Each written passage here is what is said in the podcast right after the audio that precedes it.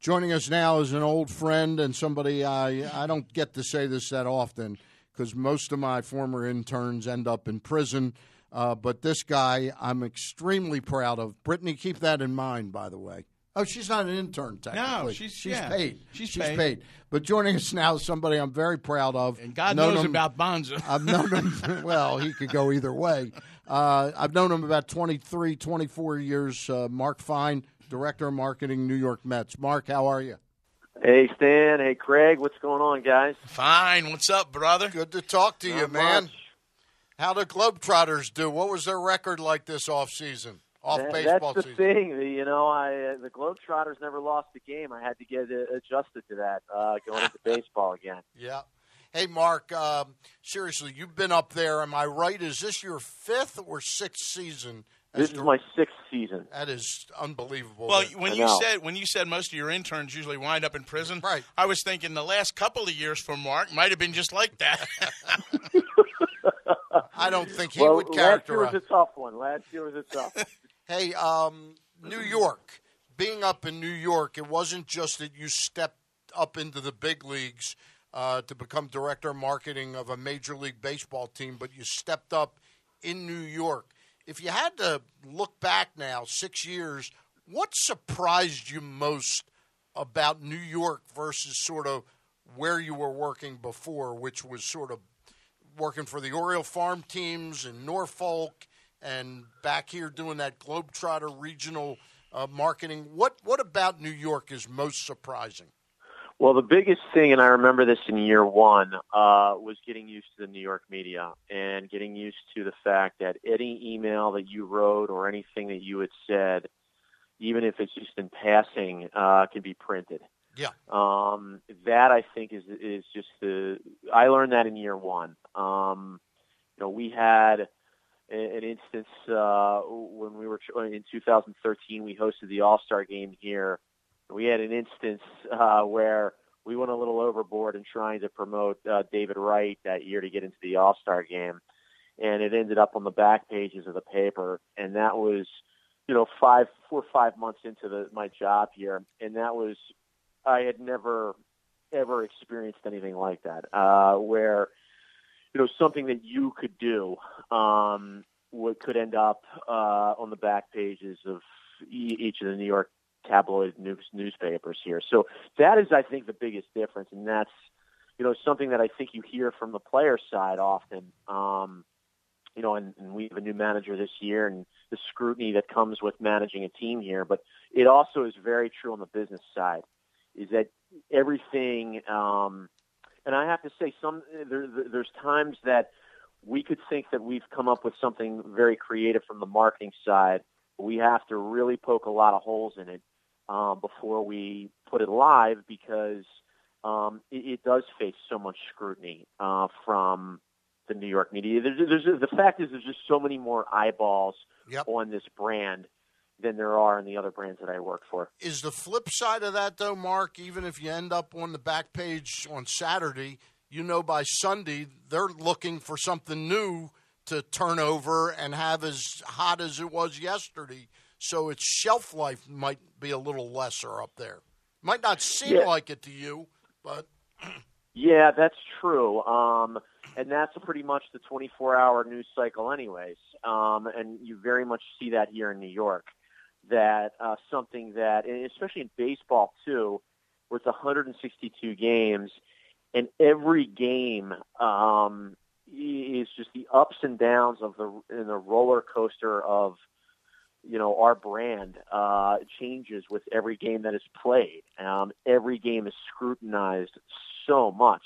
But then again, as you mentioned, you're on to the next game, and you're on to the next day, and the, the the news story can change with that. kind of a lighthearted question, and this is what we do here. Uh, just how big a head does Mr. Met have? He's got a big head. uh, he's he's got a big head. He's we're we're really lucky uh, to have you know a recognizable mascot you know like him. Um, Mrs. Met came back in 2014. She had been on hiatus, so we've been using Mr. and Mrs. Met in a lot of the things that we do, and it's been really helpful. I mean, I remember years ago, I think I was with the Globetrotters when this happened, that the Cubs introduced Clark, um, their mascot, Mm-hmm. Right. and it was not very well received by many in the media. Uh, but I remember thinking, you know, this they're just trying to reach a certain demographic, and um, you know, while he is uh, the mascot up in Boston, and he was booed for several years, I Yeah. think, when he was introduced, but. Point being is is that you're trying to reach a, younger kid, and I think that Major League Baseball over the last few years under Rob Manfred's leadership has really focused on getting the youngest of people in. I'll give you a stat that we abide by here at the Mets is that our goal is to try and get uh, a youngster into their first game by age eight. And if they attend a game by age eight, they're going to attend 59% more games over a lifetime than if their first game is age 14. No question about it. Go ahead, Greg. No, I was just going to say, no question about it. I've often told people that in this day and age, especially when uh, playing baseball at a young age is not necessarily the thing anymore with all the video games and other things to occupy a kid's time. I've often said that if they're not baseball fans by the time they're 10, they're never going to be baseball fans. Well, that's what you see with Commissioner Manfred has done with the play ball efforts. Mm-hmm. And you know, I've got a ten-year-old boy and an eight-year-old girl, and I can tell you that it is a little different than when I was playing. Probably when you guys were playing. Um, with what we don't, what the commissioner wants to make uh, clear is that you don't have to play an organized game of baseball to be playing baseball. You can be playing catch, you can be playing wiffle ball, you can be playing stickball. Um, what I what I don't think we want our sport to be is something where there's a lot of equipment and it comes off as expensive. Right. Um, and I noticed that a little bit more uh, now having a kid who's playing ball. And, you know, I live in a town in Long Island where um, a lot of kids have a lot of equipment. Um, and it could come off as too expensive. And I think the commissioner has done a good job over the last couple of years. MLB has the participation rates in baseball and softball have grown exponentially. Um, and again, just getting people to, you know, play a game of catch. Uh, it doesn't have to be an organized travel team uh, situation for people to play and enjoy the game. We're talking. We're. We're talking with. We're talking with Mark Fine, the director of marketing with the New York Mets. Uh, Mark, um, Terry Collins, I think we'd all agree, a really solid baseball guy. Did some good things clearly for the New York Mets, but temperament-wise and personality-wise, not a great fit up in New York. You've got a guy now who looks like he could be a New York superstar. And I know it's early in his tenure, but Mickey Callaway, what do you think Sandy Alderson saw in him? And was it partly how he would handle New York? Well, I would say that Terry um, uh, did a nice job handling the media here, Mhm. and uh, you know he had. You even go back to 2015, our World Series year. You know, before we got Cespedes, uh, that week before we got Cespedes was a very trying week uh, on our team, um, and Terry really held, held the team together. I Mhm. think with Mickey Callaway, uh, Mickey's 42 years old. He's a vibrant guy. I think I was just so impressed by his initial press conference back uh, in the off season, which he said, you know, we're going to love these guys. We're going to we're going to care about our players. We're going to love them. Mm-hmm. And yeah, we're going to have obviously expectations and responsibilities. But I, he really came across. I, I took that from the business side of thinking, yeah, I mean, it's important to love your people and to Yeah. care about your people and put them in a great position to succeed. And I think he brings that. And- I will tell you from a marketing standpoint, he's been exceptional to work with. And, you know, we had. He cares about he cares about that side of the game, doesn't he? He really does. I mean, it's funny. He came to. We had a, an all-staff meeting that he happened to get hired um, a day or two before, and the meeting was had been scheduled for weeks. And he came in and he spoke to the group. He said that he had a picture of every one of us, uh, and that he was going to learn all of our names. That's uh, that's something. Said, yeah. which I thought was really uh, powerful and exceptional. And it was funny. I mean, it is the cool thing. Sometimes you do feel like you're in the ESPN cafeteria where he made a point to work out of our offices for the first couple of weeks that after he had been hired, and you would just see him in the cafeteria ordering food and eating, and um, he he was that kind of guy. He, he's um, low key, but uh, in terms of uh, ego, doesn't have an ego at all and he just is a, a, a warm, nice guy and a vibrant guy yeah. who really gets people excited. And I think you can see that with, with the results so far that we've had, you know, on the field in the regular season and even in spring training. And that was my next question. What about that start to this season for you guys? Because, I mean, obviously, season starts, the Nationals are the odds on favorite to win it, but health has always been the issue for this team in New York. Uh, and and when you if you especially with the pitching staff, uh, and right now it seems like this is a lineup that can p- compete with just about anybody. Yeah, I mean it is a great thing. I look at it, Craig, from a business side. I mean, you could go 14 and five in July, and it might not have the same impact that it does when you go 14 and five to lead off the season. Right. Um, there's a lot of excitement around our team because of the hot start that we got off to you know, the way we played the Nationals down there in Washington, we were able to eke out a, a game here this this week where we were t- uh, we lost two of three, but we were able to get get the third uh, game as a win. That first game on Monday night, uh, you know, we uh, we lost the big lead, and that was tough. Um, and we had not played the Nationals well over the last few years, uh, more than the last few years. And they've really had our number, maybe with the exception of 2015 uh, they've really held our number. So it is nice to get off to the start that we have. Um, we haven't, knock on wood, had too many injuries, although we, we do have a couple catching injuries. Travis d'Arnaud is going to be out yeah. for the year. And Kevin Plawecki, uh, from what I hear, is out for, you know, what I hear is what you hear, uh, out for the next few weeks still. Um, but beyond that, you know, I, I, we haven't had those types of injuries yet, uh, and hopefully we won't, uh, or, or or they'll be sustained to a short term. I mean, I think every team has injuries, and um, there's a positivity around the team and just our our front office right now uh, that is infectious, and we're really excited. Um, and it's great. It is great to get off to a good start. Uh, particularly, um, you know, we we have six. We had six divisional games against the Nationals that are already in the books. Uh, I don't think we see them again until July. But um, you know now it's it's to keep moving, and you know hopefully this weather gets a little bit better, so we can uh, pack that pack the house a little bit more. We're talking with Mark Fine, director of marketing, New York Mets. Mark, I wanted to bring you back to Baltimore for a moment. Uh, sure. I, I know doctors don't like to talk about other doctors and so on and so forth. It doesn't take a genius to know that you much prefer to get off to the start that the Mets got off to than the start that the Orioles have gotten off to. Uh, but I'm I'm asking you from an outsider's point of view. There's no question that the uh, majority owner of this team is up in years. He's 89 years of age. Uh, it's come publicly that the the club is now more being run by the sons, younger eyeballs. Is that pretty apparent from where you sit that the Orioles are trying to do some different things that are a little bit more progressive and industry standards? Yeah, I mean the Orioles got a lot of great publicity uh, across the, the sports business industry.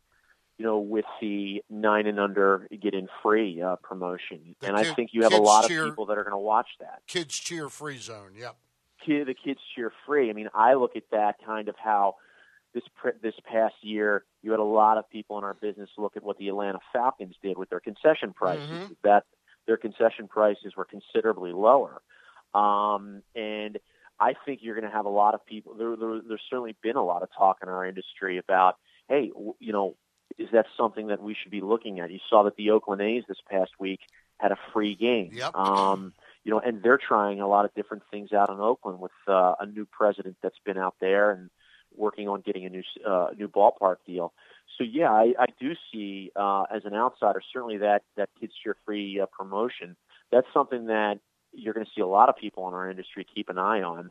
Um, yeah, and obviously record is going to matter, and you're going to take that into consideration. Uh, you know, uh, for throughout the year uh, to see kind of where the Orioles end up in record, and also where they end up in attendance if that promotion was considered successful. But I will say, that I think you know in everything that I saw, uh, you know, John Angelos kind of say when talking about the promotion is that he's addressing the future. He's addressing you know what we talked about kind of at the outset is that they want to introduce, as do we at the Mets, uh, and most and every team in baseball.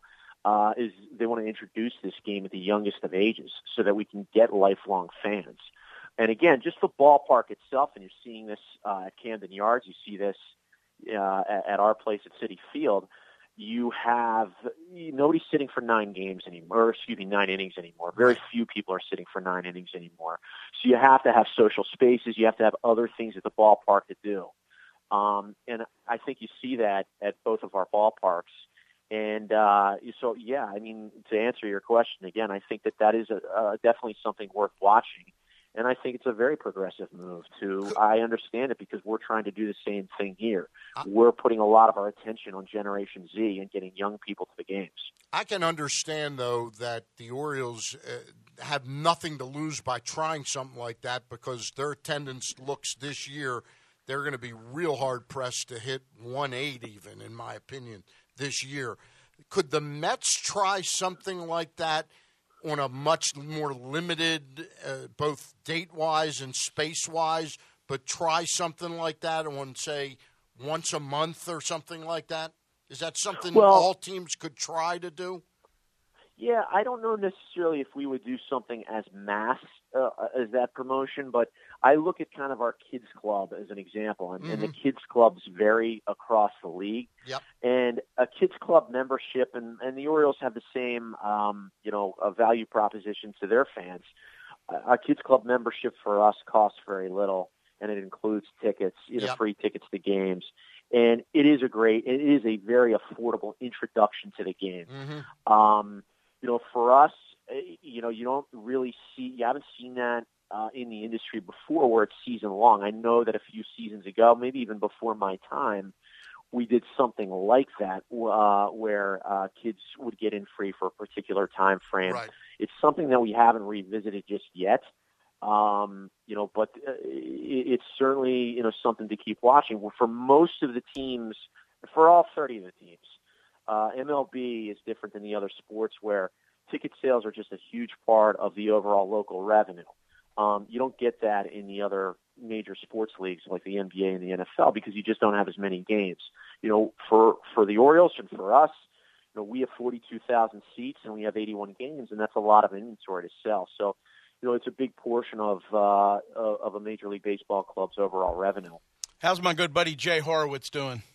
He's fantastic. I mean, Jay is, you know, he's 72 years old, um, and uh, he lost a lot of weight actually uh, in spring oh, wow. training, which nice. is great. He doesn't enjoy eating salad, but he he is eating a lot more salad. And, and he's a legendary guy. He is a legend. Yeah. He, he's a few.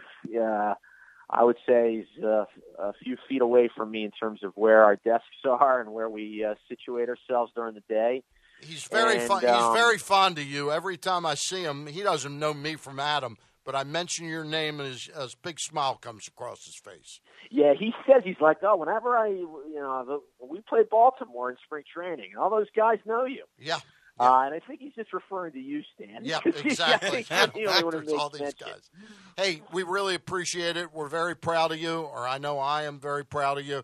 You're doing a super job there, and uh, continued good luck to your ball club. Say hello to the wife and kids.